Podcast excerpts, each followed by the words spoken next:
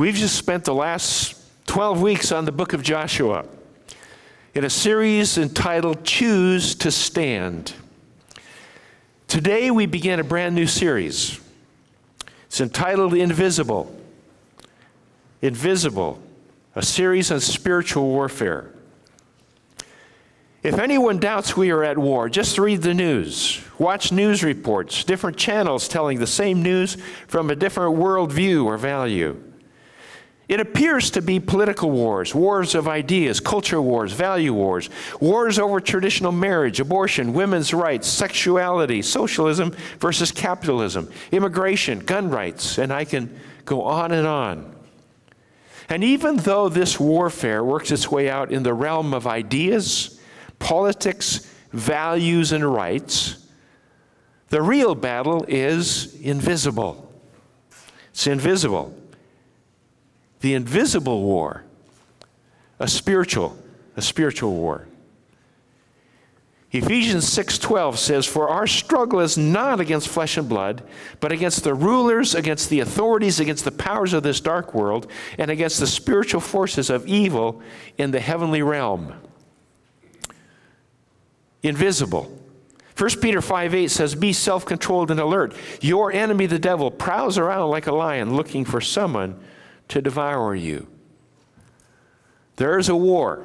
There is definitely a war. And we have an opponent who's the devil or Satan. We know that God is all powerful, God is sovereign. But Satan has an obvious influence and powerful presence in our world. What does God allow Satan to do? And what are the indications of his activity or, or of spiritual attack? In other words, how do we know it's the devil who's responsible? And what are our weapons of warfare? What do we have in our arsenal to fight in the heavenly realm? Some people deny that Satan has any power, or they try to minimize his role in history and the affairs of people. And the Bible teaches us to worship God but be aware of Satan. The next six sermons in these, this series are going to be on this very relevant and important topic. Now, I know we're starting into summer, so I want to encourage you if you are going to be absent any of the next Sundays, missing any of these, I'm going to challenge you to listen to the sermon online. And, uh, and if you're listening online today, I would challenge you not only to listen online, but you can actually email the church office for, this, for the notes.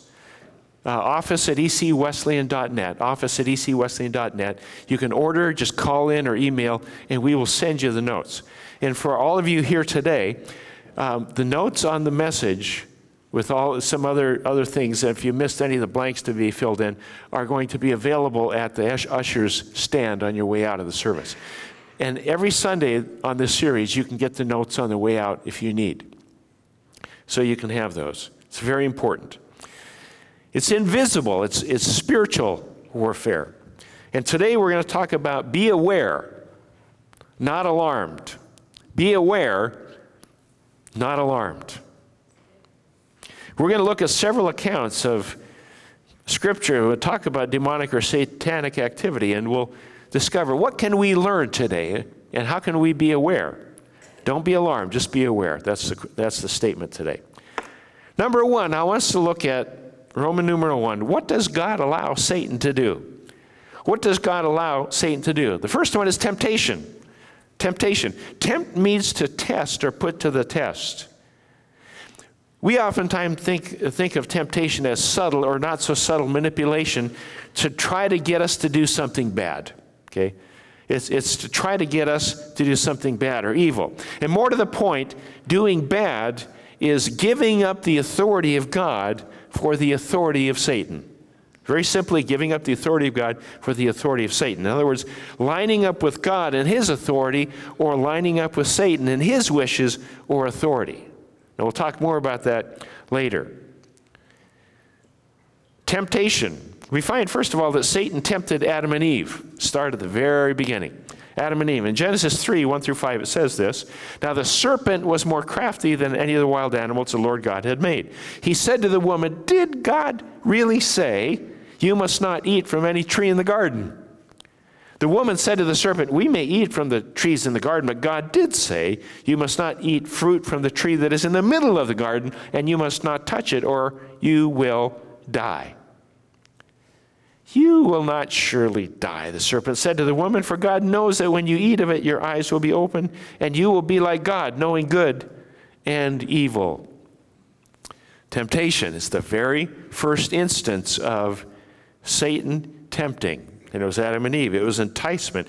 It was trying to get Eve to act against an explicit command of God, lined up with God or lined up with Satan. Temptation. Secondly, Satan also tempted Jesus. He tempted Jesus. In Luke 4 1 to 2, it says, Jesus, full of the Holy Spirit, returned from the Jordan and was led by the Spirit in the desert, where for 40 days he was tempted by the devil. He ate nothing during those days, and at the end of them, he was hungry. So Satan tempted Adam and Eve, Satan tempted Jesus. He also tempts people like you and me. He uh, tempts people, number three. First Thessalonians 3 5 says, For this reason, when I could stand it no longer, I was sent to find out about your faith. I was afraid that in some way the tempter might have tempted you and our efforts might have been useless. Temptation to people. 1 Corinthians 10 13 says, no temptation has seized you except what is common to man. And God is faithful. He will not let you be tempted beyond what you can bear. But when you are tempted, He will also provide a way out so that you can stand up under it. What does that say? It's basically acknowledging that, that we are going to be tempted. People will be tempted. Now, we can also, number four, we can be tempted by our own nature. Oh man, how are we going to win this? Tempted by our own nature. James 1 13 to 14 says, When tempted, no one should say, God is tempting me, for God cannot be tempted by evil, nor does he tempt anyone. But each one is tempted when, by his own evil desire, he is dragged away and enticed. Then, after desire has conceived, it gives birth to sin, and sin, when it is full grown, gives birth to death. So, inside each, each of us are the seeds of our own destruction. We can be tempted by our own evil nature, the, the nature that we have. We have the flesh and we have all these things that are around us. It's, it's something we wrestle with. So, Satan uses our own evil desires. He'll drag us and entice us. So, Satan is allowed to tempt. And I say allowed because God is sovereign and all powerful, but He has granted certain parameters to Satan. He's given him certain boundaries. Why? I, you know, I don't know if we can ever answer that. Why, why did God create all this and create knowing that, that we were going to sin and Satan was going to tempt that? All, we can't answer that. We'll gain further insight in the coming weeks, I hope. So there's a battle in the heavenlies. Satan's powers are limited, and God's powers are unlimited. We need to believe that. Temptation is common to all of us, and as an indication of spiritual attack, spiritual warfare, we will deal with temptation every day of our lives. We just deal with temptation, it's going to be there. Temptation. What does God allow Satan to do? Temptation, tempt us. Secondly, he allows us, letter B, accusation. He allows him to accuse us accusation. Revelation 12:10 says, "Then I heard a loud voice in heaven say, Now have come the salvation and power of the kingdom of our God and the authority of his Christ, for the accuser of our brothers who accuses them before our God day and night has been hurled down." So how does Satan accuse? How does he accuse us? He says before God, Mark is guilty. He's never going to be forgiven. He's weak. He's incompetent. He'll make these accusations. He'll throw stuff up in your face that happened years ago and say, You just aren't good enough. God's not going to accept you. You'll never win this victory. You'll never make it to heaven. They're accusations that he throws at us all the time. Guilt, accusations, feelings of hopelessness, they don't come out of thin air. These come from the accuser of the brethren, the accuser of believers feelings of, of worthlessness, despair. And they're all lies. Lies are at the root of accusation. Jesus called Satan the, uh, a liar and the father of all lies. So all lies begin with Satan. I don't know how many of you remember the first Iraq War, back a few years ago, it was Operation Iraqi Freedom. There was, there was a guy named Mohammed al Sahaf. He was Iraq's Minister of Information. And daily, al Sahaf tried to refute clear evidence that Iraq was losing the war. On April 6th, after the coalition forces seized Baghdad's Saddam airport and they renamed it Baghdad International Airport, they started flying planes in and ventured into Baghdad itself. And the Miami Herald quoted al Sadaf saying, quote, We butchered the forces present at the airport. On April 7th, after they penetrated central Baghdad and stormed Saddam's Republican palace, the Washington Post quoted the same guy as saying, There is no presence of the American columns in the city of Baghdad at all. We besieged them, we killed most of them. Now, because of his, his uh, propaganda, he, he, they, he was referred to in the media as Baghdad Bob. Now, you probably remember that more than al Sadaf. Baghdad Bob. His efforts were to explain away coalition force victories as illusions, and, and it was comical in some ways because it was a lie. He would just throw these things out and say it didn't happen. And so he was throwing out propaganda, throwing out lies, and trying to deceive. And the truth obviously was far different. In the same way, even though Satan is already defeated because Jesus died the, on the cross, he continues to hurl out lies and insults and condemnation at the people of God. Just like Baghdad Bob threw these things out that were not true, trying to convince.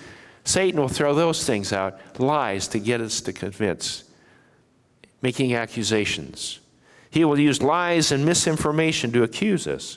Of course, how do we counter lies? What's the best counter to a lie? Truth. Truth. So that's what's important, the Word of God. Truth. So, what else does God allow Satan to do?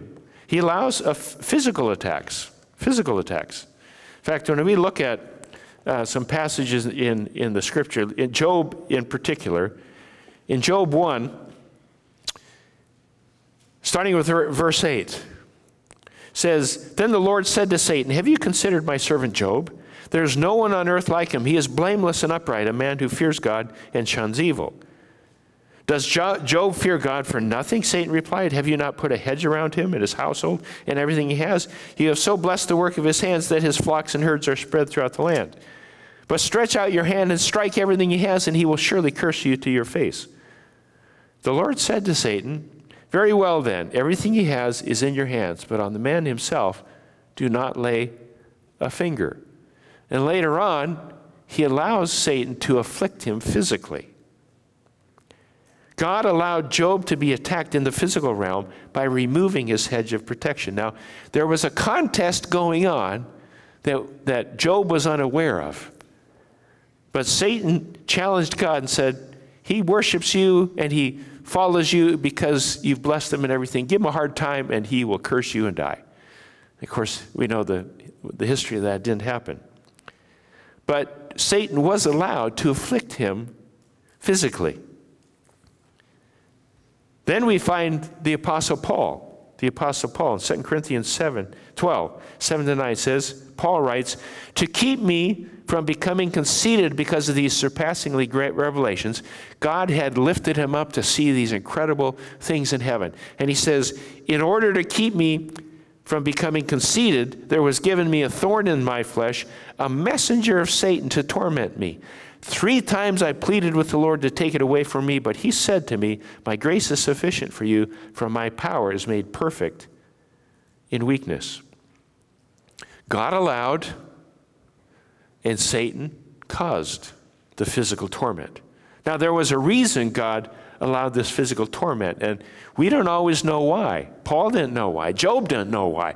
Sometimes we don't know why. But Satan can afflict people physically. Physically. We don't always know why. If we're under attack physically and God refuses deliverance or healing, he, he may have a reason for that. Number three, there are the sons of Sceva. Sons of Sceva. This is one of my favorite passages in Acts. Acts 19. Acts 19. says some Jews went around driving out evil spirits and tried to invoke the name of the Lord Jesus over those who are demon possessed. They would say, In the name of Jesus, whom Paul preaches, I command you to come out. And it says, Seven sons of Sceva, the Jewish chief priests, were doing this. One day the evil spirit answered them. Okay, they're going around saying, In the name of Jesus, cast this out. They were trying to do exorcisms. The evil spirit answered them and says, Jesus I know, and I know about Paul, but who are you? Who are you? Then the man who had the evil spirit jumped on them and overpowered them all. He gave them such a beating that they ran out of the house naked and bleeding. Wow. Wow. Here, the sons of Sceva were attacked by an evil spirit through the man who indwelt by him. Now, we'll talk more about that passage in a little bit. But there were physical attacks or sickness and pain. And they may be, okay, not necessarily, but they may be indicators of Satan's attacks. It also may just be the flu because you overdid and got run down and sick. Okay, the, you have to be careful. You don't blame the devil for everything you get. I got a cold, it's the devil. No, maybe you just need more rest. Vitamin C, whatever it is. Okay. Be aware. We're to be aware. Ask for discernment. Not alarmed. What else does God allow Satan to do? He can, letter D, he can delay answers to prayer. Delay answers to prayer. How do we know that? We pray and we pray, no answer comes. It may be spiritual warfare, or it could be angelic beings delaying your answer. How do I know that? The precedent in Scripture in Daniel 10. In Daniel 10, 12 to 14. Daniel had been given a vision, and he said, he asked God, he prayed to God and said, Give me the interpretation. I need to know what the meaning of this vision is. And it says, Then he continued, Do not be afraid, Daniel, since the first day that you set your mind to gain understanding and to humble yourself before your God, your words were heard, and I have come in response to them. But the prince of the Persian kingdom resisted me 21 days. Then Michael, one of the chief princes, came to help me because I was detained there with the king of Persia. Now I have come to explain to you what will happen to your people in the future, for the vision concerns a time yet to come. So Daniel had been given a vision by God, and he had prayed, asking God to bring him understanding of the vision. And Daniel's prayer was heard immediately by God, but an angelic being delayed the answer for 21 days until the angel Michael intervened. Weird, huh? Strange.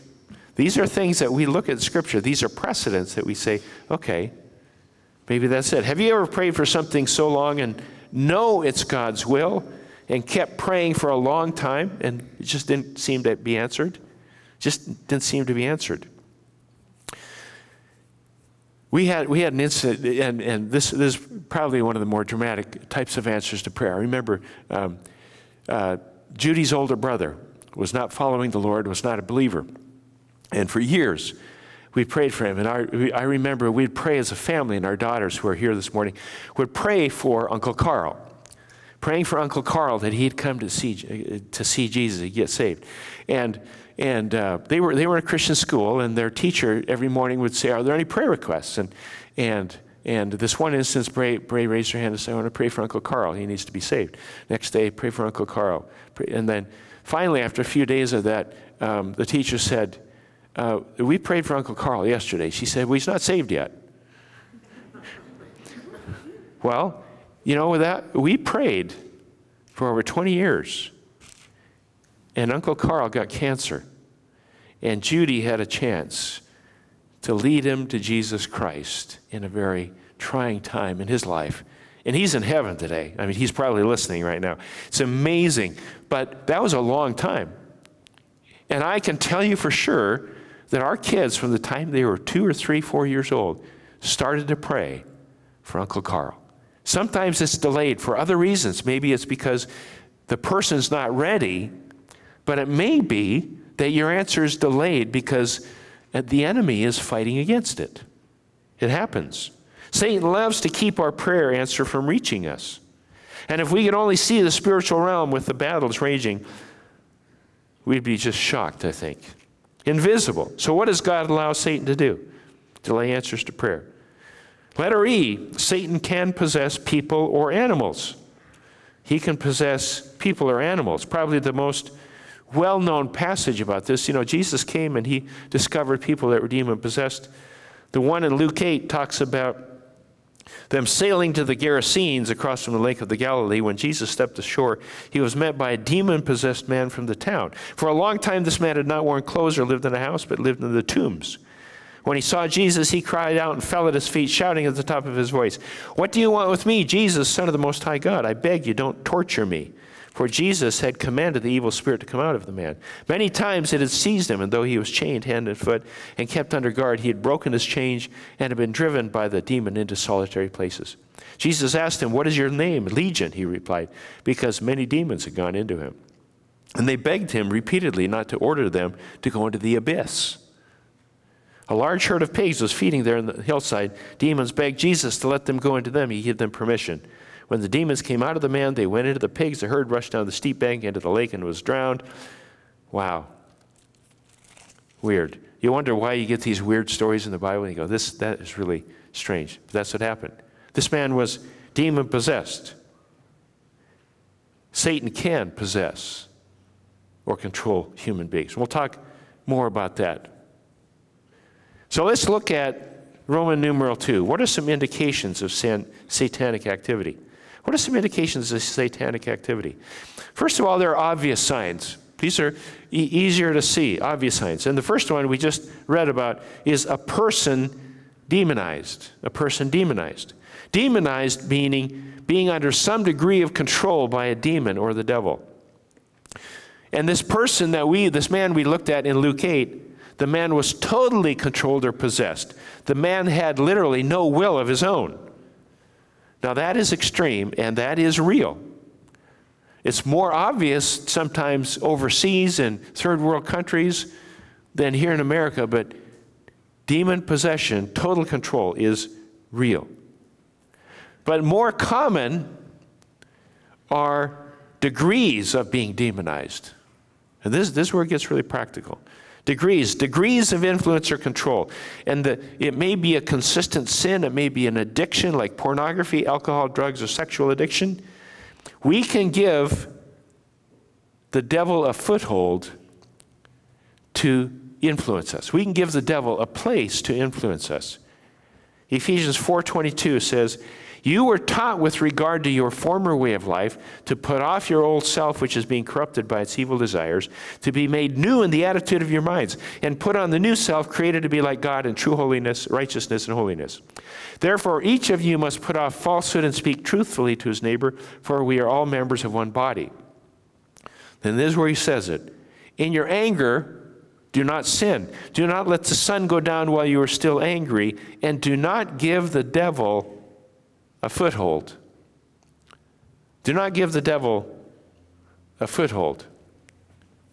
How many of you here have gone rock climbing? Rock climbing? Okay. Anybody? Okay, awesome. Gone rock climbing. Good. Rock climbing.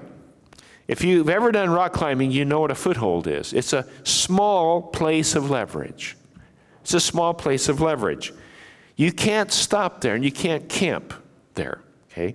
It's just a small place of leverage because you use a foothold to move up or move down. And in this passage of Scripture in James, bitterness or the refusal to forgive is an example of a foothold. It's an example of a foothold. Through bitterness or unforgiveness, we can give the devil a place of influence or a foothold, a place of influence in our life. Some people call these strongholds people, by their own free will, can allow satanic influence in their life and allow themselves to be influenced by Satan by allowing a foothold. Now, can a Christian be demon possessed? That really, that's the wrong question. Christians have the Holy Spirit of the living God dwelling inside of them. Can they be possessed or controlled by the devil? No, I don't believe they can. I do not believe in the trichotomy of human beings. Somebody, somebody says it's body, soul, and spirit. The spirit can be possessed, but not the soul and body. But we are one entity described in different ways body, soul, and spirit. One unit. Can't, you can't divide us into body, soul, and spirit. The Bible doesn't make such a distinction. But that said, Christians can be demonized in being influenced if we allow it. We can't be possessed and totally controlled, but we can be influenced by footholds, strongholds. So, obvious signs of demonic activity. A person demonized, or number two, there's overt evil. It's pretty easy to see when you look at Adolf Hitler and Lenin and Stalin and Idi Amin and ISIS and people are practicing torture, murder, and rape. It's pretty easy to see they're demonized or they're practicing awful things. Behavior so evil, it is obviously of Satan. No question about it. Like the mother who was told to drown her children or told to drive off the cliff into the ocean with her car full of children. Obvious signs of spiritual darkness. That's out there. Those are, things are not as difficult to see. Then there's satanic worship. Number three, the Church of Satan was founded officially by Anton LaVey here in America. And they practice animal sacrifices, satanic rituals, and obvious signs of satanic activity. Then there are number four, there are occult practices, witchcraft. And some people divide witchcraft into two, two categories there's white witchcraft and black witchcraft. I don't know if you've ever heard that. White witchcraft is using witchcraft for good, black witchcraft is using witchcraft for evil. When I was in college, I was a youth pastor at my father's church. We lived across the street in Grand Forks, North Dakota. And a, a man came into our church uh, one night during a women's meeting. And the leader of the women's ministry called me on the phone and said, uh, uh, we, we, got this, this guy over here is acting kind of strange. And so he, she said, would you, would you kind of come over to deal with this? So I went over and I, I met the man. He was acting a little strange, and I sensed some weirdness. So I asked him, I said, have you, have you ever been into witchcraft? And he replied, I am a white witch. And immediately when he said that, he went into a trance. I'm not making this up. He went into a trance. It was almost as if somebody had taken control of this man's being. I called my dad. My dad was, the pastor of the church. I said, Dad, I need help. I need you to get over here right away. He was, he was at a meeting. He came, and uh, we basically dealt with it biblically. I, I, let my dad take the lead. He had dealt with it as a missionary in Japan. He had dealt with demon, demonized. He had done all that stuff. And basically, I was able to assist my father in, in an exorcism that night. It was, it was an amazing experience. Long story, I won't tell you what happened after that, but basically, we were able to, to see that man delivered. But this guy was a witch, a white witch. We need to be very, very careful of witchcraft and be very aware. Uh, not alarmed, be aware of what's going on around us. Be careful of books, movies, video games, TV shows that promote witchcraft. And I don't care if it's, if it's Harry Potter or cartoons. If you watched this, the, the, the t- popular TV show back in the 70s called Bewitched, it was the forerunner of the modern acceptance of witchcraft shows that normalize witchcraft. It's like uh, the bad boyfriend tormented by his girlfriend because he's flirting with another woman and using voodoo. It's not funny. It's not funny. It's put into all kinds of sitcoms and movies and all kinds of things. Witchcraft, anything dealing with that, it's real. And it's not funny. Seances, attempting to communicate with the dead, which is forbidden by Scripture. Ouija boards, tarot card reading, palm reading, fortune telling, horoscopes, voodoo. These are all occult practices forbidden and warned about in the Bible. And if you've ever been involved in any of these practices, any of those, take special care to rid yourself of those footholds, those places of demonic influence. And I would encourage you, if you've had any background in any of those things, that you consult with our prayer team or board members somebody and, and seek prayer for total deliverance because they can still hold a stronghold in your life if you're not careful. Those are footholds. Open footholds for Satan to attack you spiritually and physically. It's also something, and a lot of people aren't aware of this, and I, I've done a lot of research, done a lot of study about it having to do with the Masonic Lodge. You go deep into it, you read the book, you go in to find out what's going on. If anybody's involved in the Masonic Lodge, you're dealing with demonic spiritual warfare. Just so you know. Many people don't know that. It's a huge issue in America today. That's why in this church, Wesleyan Church, you cannot belong to the Masons and be a member of this church because they don't, they don't allow secret societies. Now, these are all overtly evil, signs of the work of Satan all around us, indicators of spiritual attack. And by the way, if you have had a background of previous family members or relatives involved in the Masonic Lodge, you may need to have deliverance as well. Just, just say it, just so you know. These are signs and obvious issues in spiritual warfare. Now, there are some subtle signs of spiritual attack, subtle signs. Some of these are really easy to see, you know about it. But then there are some subtle signs. This is where we need to be aware, not alarmed, be aware. Subtle signs, these are subjective and evaluative.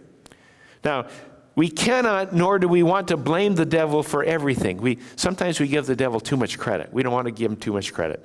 You don't give him too much attention. We worship God, not the devil. If you end up concentrating so much on evil and spiritual warfare, then you're not worshiping God or Jesus. We worship Jesus.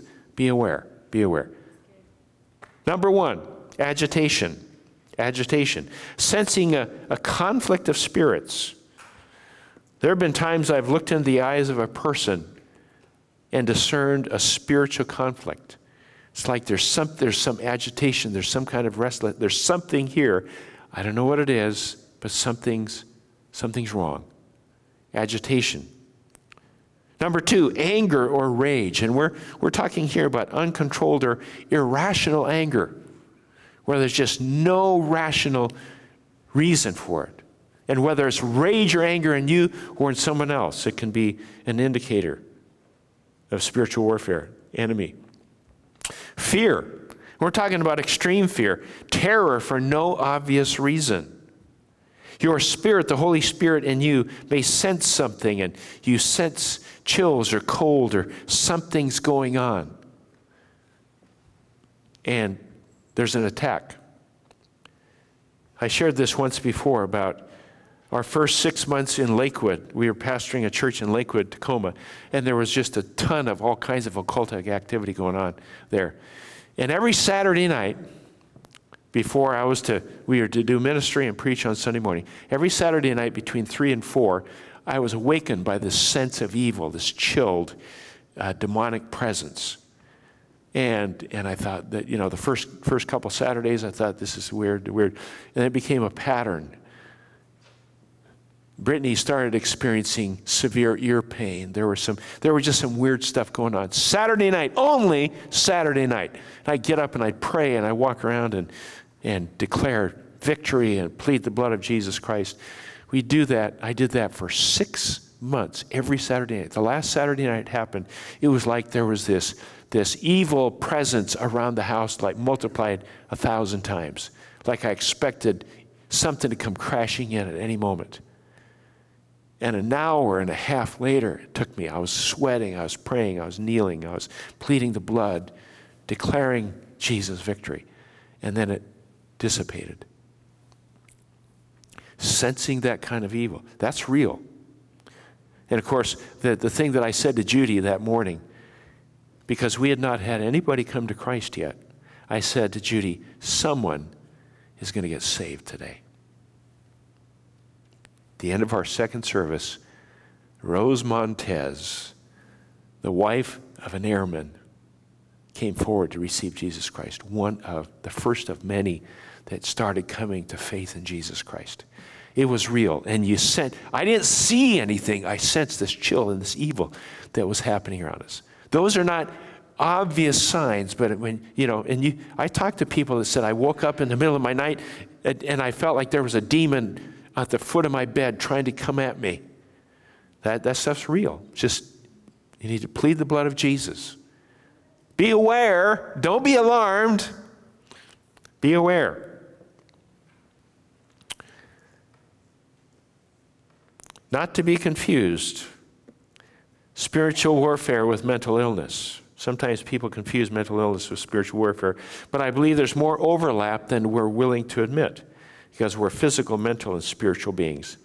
Being careful with that. Maybe it's, it's doubts, another indicator. Doubts, severe doubt, standing in opposition to, to, to faith. These are subtle signs. We just have doubt. We just cannot believe somehow.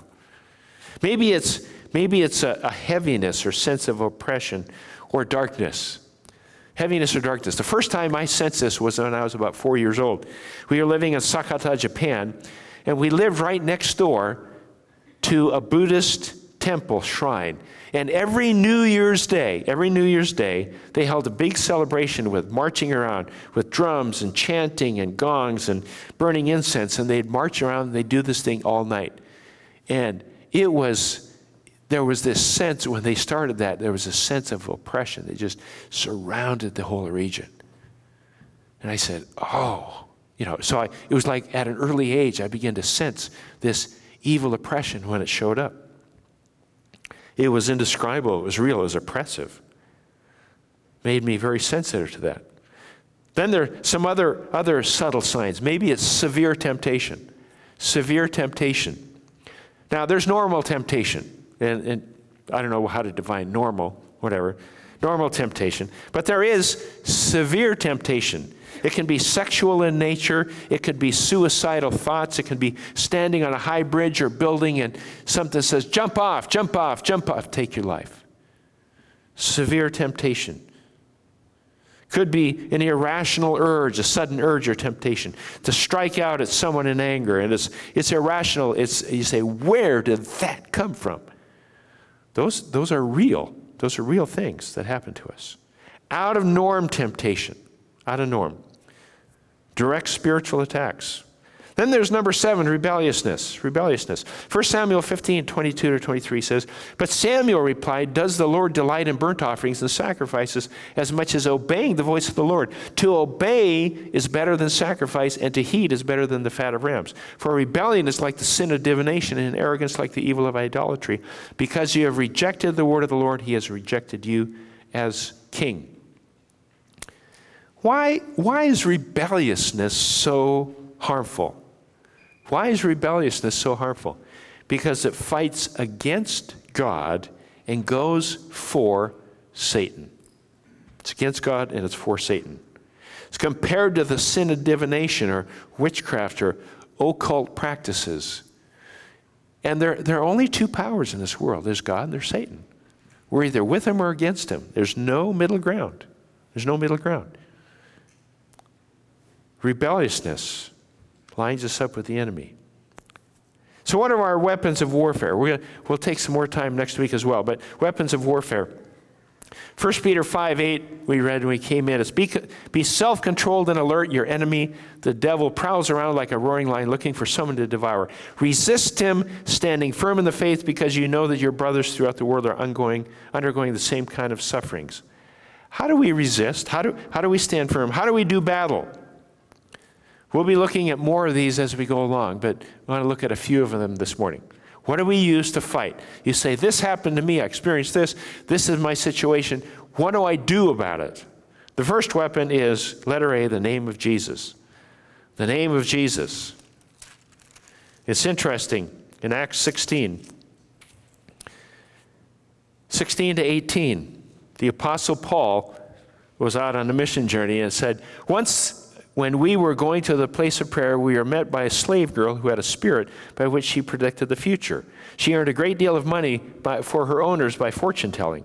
This girl followed Paul and the rest of us, shouting, These men are servants of the Most High God who are telling you the way to be saved. She kept doing this for many days. Finally, Paul became so troubled that he turned around and said to the spirit, In the name of Jesus Christ, I command you to come out of her.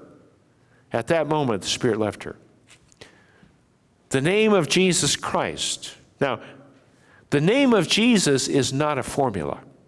Some of us say, if I just use the name, Jesus, it's not a formula. We saw in Acts 19 earlier, the sons of Sceva tried to use the na- name of Jesus, and to them it was a formula. Name of Jesus, whom Paul preaches, do this. The name of Jesus is not a formula, it's an established relationship of authority. Let me repeat that. The name of Jesus is not a formula, it's an established relationship of authority. Our authority was lost when we sinned, our authority was reestablished when Jesus died, was buried, was resurrected, and ascended into heaven. Jesus gave us that authority. All authority in heaven and earth has been given to me.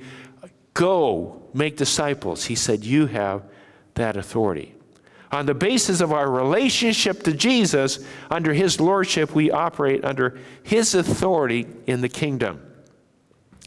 We are granted authority, and we use His authority as His representative by declaring and saying, In the name of Jesus. Now, let me, let me explain, okay? When I conduct a wedding, I've done a lot of weddings in my day. When I conduct a wedding, I say, by the authority vested in me as a minister of the gospel of the state of Wisconsin, I now pronounce you husband and wife. That pronouncement, I now pronounce you husband and wife, makes them husband and wife, along with the marriage license and all that other stuff. Okay? My pronouncement, I say, I now pronounce you husband. That's what makes them husband and wife. Now, anybody can run around and say, I pronounce you husband and wife, I pronounce you husband and wife, I pronounce you husband and wife. It doesn't make them husband and wife because they don't have the authority to do that. They're not ordained and licensed in the state of Wisconsin or whatever to do that. It's not the words that make them husband and wife, it's the fact that I'm under the authority of the state of Wisconsin. As an ordained minister, I pronounce and have the authority to pronounce them husband and wife. In the same way, people could run around and say, in the name of Jesus, in the name of Jesus, in the name of Jesus, and be powerless to effect change unless they are under the authority of Jesus.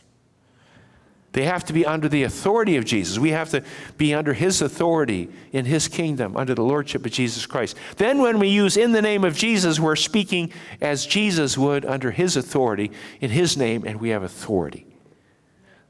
That's the only way we do it. It's not a formula, it's a, an establishment of relationship. It's a submission operating under, the, under Him in the kingdom of God.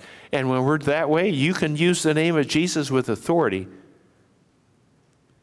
and be effective. The second weapon is the blood of Jesus. The blood of Jesus. Revelation 12, 10 to 11 says, Now have come the salvation and the power and the kingdom of our God and the authority of his Christ. For the accuser of our brothers who accuses them before God day and night has been hurled down.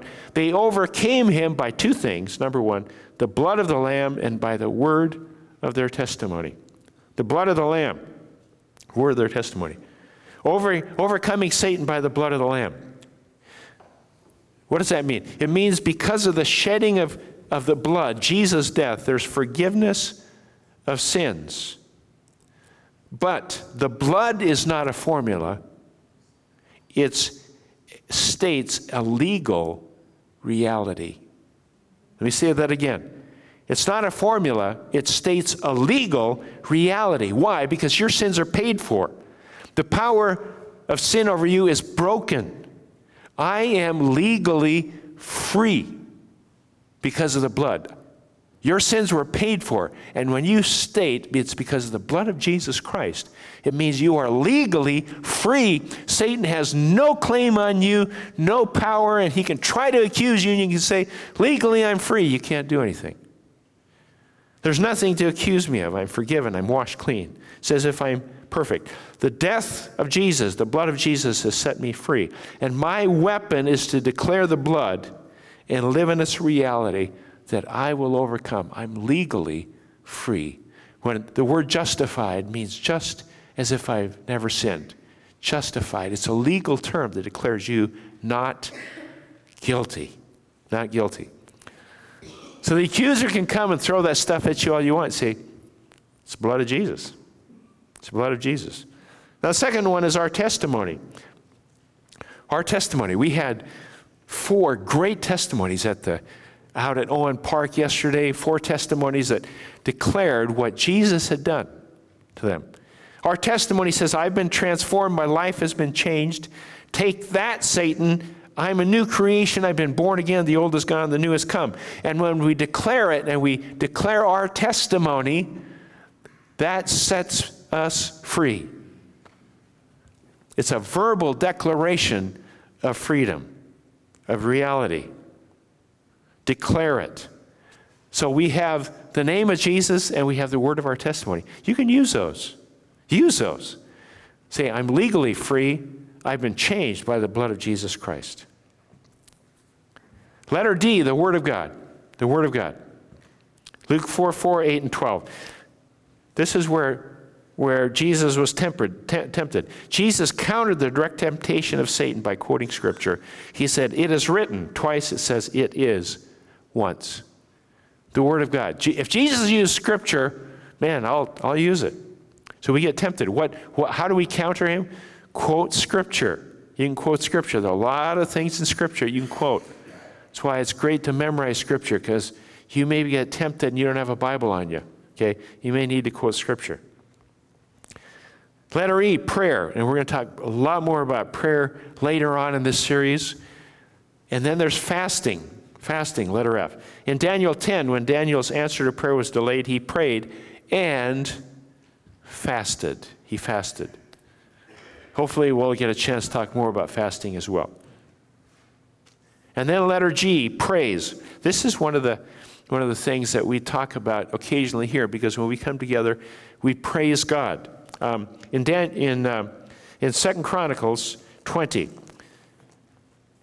the nation of Israel is surrounded by enemies, and and basically they didn't know what to do. And Jehoshaphat, who was the king at that time, said, We've got to go out and do something. So in, in 17 to 23 says, You will not have to fight this battle. Take up your positions and stand firm and see the deliverance the Lord will give you, O Judah and Jerusalem. Do not be afraid, do not be discouraged, go out and face them. And what he did, his strategy, of course, to win against a physical enemy that was incited by the satanic enemy that was trying to destroy Israel, it said, when we get to uh, Verse 21 said, After consulting the people, Jehoshaphat appointed men to sing to the Lord and to praise him for the splendor of his holiness as they went out at the head of the army, saying, Give thanks to the Lord, for his love endures forever. So he took the worship team and sent them out in front of everybody. It's not something we'd typically think of, but he did. He took the worship team, right? Worship team. It was a worship team. And it said, As they began to sing and praise, they, the Lord set ambushes against the men of Ammon and Moab, and they were all in and they were defeated. Wow. Praise. Praise. Corporate and personal praise. When we come together, I know we think this is just a song service some days. It's not a song, it, it is. We're singing songs. If you'll notice the lyrical content, the lyrics, the songs are selected very carefully to praise and sing praise directly to God, to Jesus about his greatness and works. Why is that? Because that's why we're here. And when we do that, we combat the enemy. In Owen Park yesterday, we had three hours of praise in the atmosphere. Three hours of praise in the atmosphere. Testimonies and praise in the atmosphere. It counters the enemy. When we come here, Satan's allergic to praise. You start praising God, they, they, they get out of here. They don't want to have anything to do with that. So this is this is not just a song service. It's about praising the God. It's spiritual warfare as well. We'll talk more about this also. And you can do that personally too. Not just corporate. You're at home. You're dealing with something. Just start praising God. Start praising God. Sing songs of praise. Just praise God for who He is. Just praise, praise, praise. And you'll be shocked at how quickly the enemy has to flee. He can't, he can't stay around. Praise God. Make it loud. Make sure to do it. Make sure it's, he can hear you.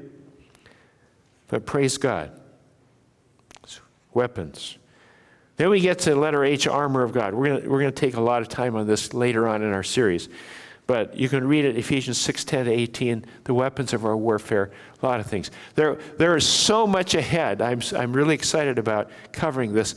This is kind of an overview of be aware, not alarmed, just kind of setting some, some things in place so that as we go on into this series, it'll begin to make sense. We will expand on various aspects of this battle as we go. What does God allow Satan to do? What are the indications of satanic activity, and what are our weapons of warfare? Next Sunday, we're going to expand on spiritual warfare, and we're going to talk about the three battlegrounds. The three battlegrounds. So I hope you're as excited as I am. I don't, you, you guys look a little sleepy. I don't know. We'll see. Let's, let's pray. Let's pray. Father, we thank you that you have given us the real picture of what's going on in this world. And I just pray, God, that as we worship you and we praise you, and as we study what your word says about how we fight these battles, we know that it's got to start in the church because the battle's in the spiritual realm.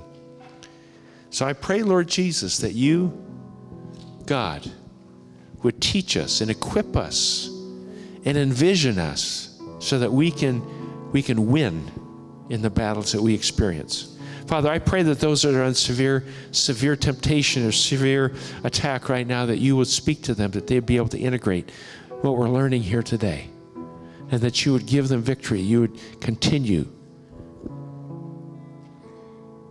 to show yourself faithful in every way. And we thank you in Jesus' name.